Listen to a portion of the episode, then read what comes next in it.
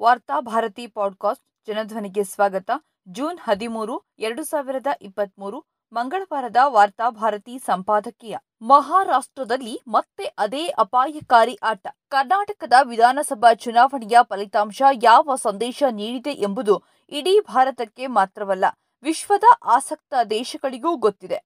ಬಹುಮತವಿಲ್ಲದೆ resort ರಾಜಕೀಯದಿಂದ ಪಡೆದ ಅಧಿಕಾರವನ್ನಾದರೂ ಸದ್ಬಳಕೆ ಮಾಡಿಕೊಂಡಿದ್ದರೆ ಈ ಪರಿಸ್ಥಿತಿ ಬರ್ತಿರ್ಲಿಲ್ಲ. ರಾಜ್ಯದ ಆರೂವರೆ ಕೋಟಿ ಜನರ ಹಿತಾಭಿವೃದ್ಧಿಗೆ ಯಾವುದೇ ಕಾರ್ಯಕ್ರಮ ರೂಪಿಸದೆ ಅತ್ಯಂತ ಅಸಹ್ಯದ ಹಗರಣಗಳನ್ನ ಮಾಡಿದ್ದಲ್ಲದೆ ಮತ್ತೆ ಅಧಿಕಾರಕ್ಕೆ ಬರಲು ಕನ್ನಡಿಗರನ್ನ ಕೋಮು ಆಧಾರದಲ್ಲಿ ವಿಭಜಿಸುವ ಯತ್ನ ನಡೆಸಿ ಮುಖಭಂಗಕ್ಕೆ ಒಳಗಾದವರು ಯಾರೆಂದು ಎಲ್ಲರಿಗೂ ಗೊತ್ತಿದೆ. ಅವರು ಈ ಸೋಲಿನ ನಂತರವೂ ಪಾಠ ಕಲಿತಿಲ್ಲ ಎಂಬುದಕ್ಕೆ ಮಹಾರಾಷ್ಟ್ರದ ಇತ್ತೀಚಿನ ಗಲಭೆ ಮತ್ತು ಹಿಂಸಾಚಾರಗಳೇ ಸಾಕ್ಷಿಯಾಗಿವೆ. ಮಹಾರಾಷ್ಟ್ರದ ಕೋಲ್ಹಾಪುರ ಕಳೆದ ವಾರ ಕೋಮು ಹಿಂಸಾಚಾರದಿಂದ ತತ್ತರಿಸಿತು. ಕೋಲ್ಹಾಪುರ ಮಾತ್ರವಲ್ಲ, ಮಹಾರಾಷ್ಟ್ರದ ಇತರ ಕೆಲವು ನಗರಗಳಲ್ಲಿ ಕೋಮು ಪ್ರಚೋದಕ ಘಟನೆಗಳು ವ್ಯಾಪಕವಾಗಿ ನಡೆದವು. ಇವು ಆಕಸ್ಮಿಕ ಘಟನೆಗಳಲ್ಲ. ಮುಂಬರುವ ವಿಧಾನಸಭಾ ಚುನಾವಣೆಯನ್ನು ಗಮನದಲ್ಲಿರಿಸಿಕೊಂಡು ಕೋಮು ಆಧಾರದಲ್ಲಿ ಜನಸಾಮಾನ್ಯರನ್ನ ವಿಭಜಿಸಿ ಓಟಿನ ಬೆಳೆ ತೆಗೆಯುವ ರಾಜಕೀಯ ಅತ್ಯಂತ ವ್ಯವಸ್ಥಿತವಾಗಿ ನಡೆದಿರುವುದು ಈ ವಿದ್ಯಮಾನಗಳಿಂದ ಸ್ಪಷ್ಟವಾಗುತ್ತದೆ. ಈ ಹಿಂಸಾಚಾರ ಘಟನೆಗಳಿಗೆ ಅತ್ಯಂತ ಕ್ಷುಲ್ಲಕ ಕಾರಣಗಳೆಂಬುದು ಅಲ್ಲಿಂದ ಬಂದ ವರದಿಗಳಿಂದ ಸ್ಪಷ್ಟವಾಗುತ್ತದೆ. ಮೊಘಲ್ ದೊರೆ ಔರಂಗಜೇಬ್ ಮತ್ತು ಹದಿನೆಂಟನೇ ಶತಮಾನದ ಮೈಸೂರು ರಾಜ ಟಿಪ್ಪು ಸುಲ್ತಾನ್ ಅವರನ್ನ ವೈಭವೀಕರಿಸಿ ಯಾರೋ ಸಾಮಾಜಿಕ ಜಾಲತಾಣದಲ್ಲಿ ಸ್ಟೇಟಸ್ ಹಾಕಿದರೆಂದು ನೆಪ ಮಾಡಿಕೊಂಡು ಕೊಲ್ಹಾಪುರ ನಗರದಲ್ಲಿ ಹಿಂಸಾಚಾರ ನಡೆದಿದೆ. ಜನಸಾಮಾನ್ಯರ ದೈನಂದಿನ ಜೀವನ ಅಸ್ತವ್ಯಸ್ತಗೊಂಡಿದೆ.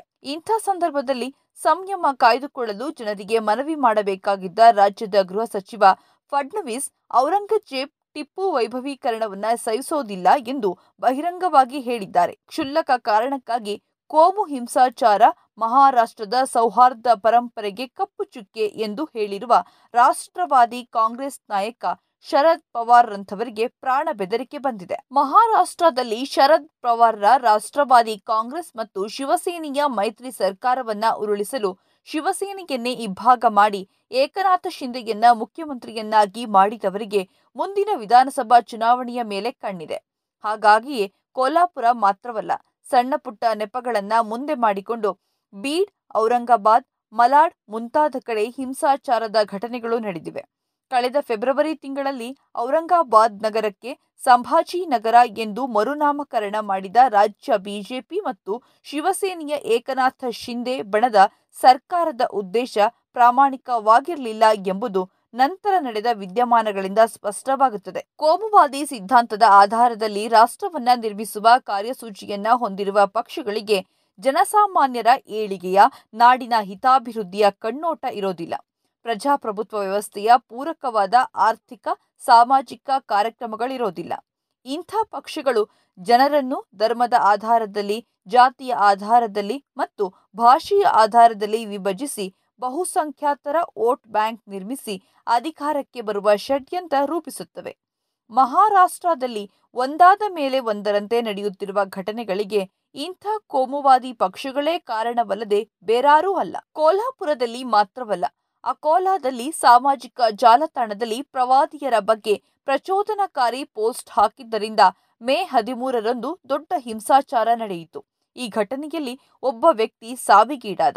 ಎರಡು ಗುಂಪುಗಳ ನಡುವೆ ಘರ್ಷಣೆ ನಡೆದು ಇಬ್ಬರು ಪೊಲೀಸರು ಸೇರಿದಂತೆ ನೂರಾರು ಜನ ಗಾಯಗೊಂಡರು. ಅಕೋಲಾ ಹಿಂಸಾಚಾರದ ಘಟನೆ ನಡೆದ ಮರುದಿನ ನಾಸಿಕ್ ಜಿಲ್ಲೆಯ ತ್ರಯಂಬಕೇಶ್ವರದಲ್ಲಿ ಕ್ಷುಲ್ಲಕ ಕಾರಣಕ್ಕಾಗಿ ಕೋಮು ಹಿಂಸಾಚಾರ ನಡೆಯಿತು. ಇದರ ಮರುದಿನ ಅಹಮದ್ ನಗರದ ಜಿಲ್ಲೆಯ ಶೆಂಘಾಂನಲ್ಲಿ ಸಂಭಾಜಿ ಮಹಾರಾಜರ ಹೆಸರಿನಲ್ಲಿ ಮೆರವಣಿಗೆ ನಡೆದು ಹಿಂಸಾಚಾರ ನಡೆಯಿತು. ಇಷ್ಟೆಲ್ಲ ಅತ್ಯಂತ ವ್ಯವಸ್ಥಿತವಾಗಿ ಒಂದಾದ ಮೇಲೆ ಒಂದರಂತೆ ನಡೆದರೂ ಇವುಗಳನ್ನು ತಡೆಯಲು ಯಾವ ಕ್ರಮ ಕೈಗೊಳ್ಳದ ಅಲ್ಲಿನ ರಾಜ್ಯ ಸರ್ಕಾರ ಜನರು ಕೋಮು ಆಧಾರದಲ್ಲಿ ಧ್ರುವೀಕರಣಗೊಳ್ಳಲು ಪರೋಕ್ಷವಾಗಿ ಕಾರಣವಾಯಿತು. ಕೇಂದ್ರ ಗೃಹ ಸಚಿವ ಅಮಿತ್ ಶಾ ಮಹಾರಾಷ್ಟ್ರದಲ್ಲಿ ಕೆಲವೆಡೆ ಭಾಷಣ ಮಾಡಿ ಮುಸ್ಲಿಮರಿಗೆ ಮೀಸಲು ನೀಡುವುದು ಸಂವಿಧಾನ ವಿರೋಧಿ ಎಂದು ಅನವಶ್ಯಕವಾಗಿ ಮಾತನಾಡಿದರು. ಹೀಗಾಗಿ ಕಾನೂನು ಮತ್ತು ಸುವ್ಯವಸ್ಥೆಯನ್ನ ಕಾಪಾಡಬೇಕಾದವರೇ ಉರಿಯುವ ಬೆಂಕಿಗೆ ತುಪ್ಪವನ್ನ ಸುರಿಯತೊಡಗಿದ್ರಿಂದ ಮಹಾರಾಷ್ಟ್ರದ ಪರಿಸ್ಥಿತಿ ಈಗಲೂ ಪ್ರಕ್ಷುಬ್ಧವಾಗಿದೆ. ಜನಸಾಮಾನ್ಯರಲ್ಲಿ ಕೋಮು ದ್ವೇಷದ ವಿಷಬೀಜ ಬಿತ್ತಲು ಹೊರಟವರಿಗೆ ಶಾಂತಿ ಮತ್ತು ನೆಮ್ಮದಿಯ ವಾತಾವರಣ ಬೇಕಾಗಿರೋದಿಲ್ಲ. ಹಿಂದೆ ಎರಡು ಸಾವಿರದ ಹದಿನಾಲ್ಕರ ಲೋಕಸಭಾ ಚುನಾವಣೆ ಮತ್ತು ಎರಡು ಸಾವಿರದ ಹದಿನೇಳರ ಕೆಲ ರಾಜ್ಯಗಳ ವಿಧಾನಸಭಾ ಚುನಾವಣೆಯ ಮುನ್ನ ಉತ್ತರ ಪ್ರದೇಶ ಮುಂತಾದ ರಾಜ್ಯಗಳಲ್ಲಿ ಇದೇ ಮಾದರಿಯ ಅತ್ಯಂತ ವ್ಯವಸ್ಥಿತವಾದ ಕೋಮು ಹಿಂಸಾಚಾರ ನಡೆದಿತ್ತೆಂಬುದನ್ನು ಇಲ್ಲಿ ನೆನಪಿಸಬಹುದು. ಈಗ ಮಹಾರಾಷ್ಟ್ರದಲ್ಲಿ ಅದೇ ಮಾದರಿಯ ಕೋಮು ಹಿಂಸಾಚಾರದ ಘಟನೆಗಳು ನಡೆಯುತ್ತಿವೆ. ಶರದ್ ಪವಾರ್ ಅವರ ರಾಷ್ಟ್ರವಾದಿ ಕಾಂಗ್ರೆಸ್ ಮತ್ತು ಉದ್ಧವ್ ಠಾಕ್ರೆಯವರ ಶಿವಸೇನಾ ಬಣದ ಸವಾಲನ್ನು ಎದುರಿಸಲಾಗದ ರಾಜ್ಯದ ಬಿಜೆಪಿ ಮತ್ತು ಶಿವಸೇನೆಯ ಏಕನಾಥ ಶಿಂದೆ ಬಣ ಕೋಮು ವಿಭಜನೆ ಮತ್ತು ಧ್ರುವೀಕರಣದ ಮೂಲಕ ಚುನಾವಣೆ ಗೆಲ್ಲಲು ಹೊರಟಿದೆ. ಕೋಮು ಬೆಂಕಿಯನ್ನ ಹಚ್ಚುವುದು ಸುಲಭ, ಆದರೆ ನಂದಿಸುವುದು ಕಷ್ಟ. ಹಾಗಾಗಿ ಮಹಾರಾಷ್ಟ್ರ ಸರ್ಕಾರ ತನ್ನ ಸಾಂವಿಧಾನಿಕ ಹೊಣೆಗಾರಿಕೆಯನ್ನ ನೆನಪಿಸಿಕೊಂಡು ರಾಜ್ಯದಲ್ಲಿ ಶಾಂತಿ ಮತ್ತು ನೆಮ್ಮದಿಯನ್ನ ಕಾಪಾಡಲು ಕಾರ್ಯೋನ್ಮುಖವಾಗಲಿ.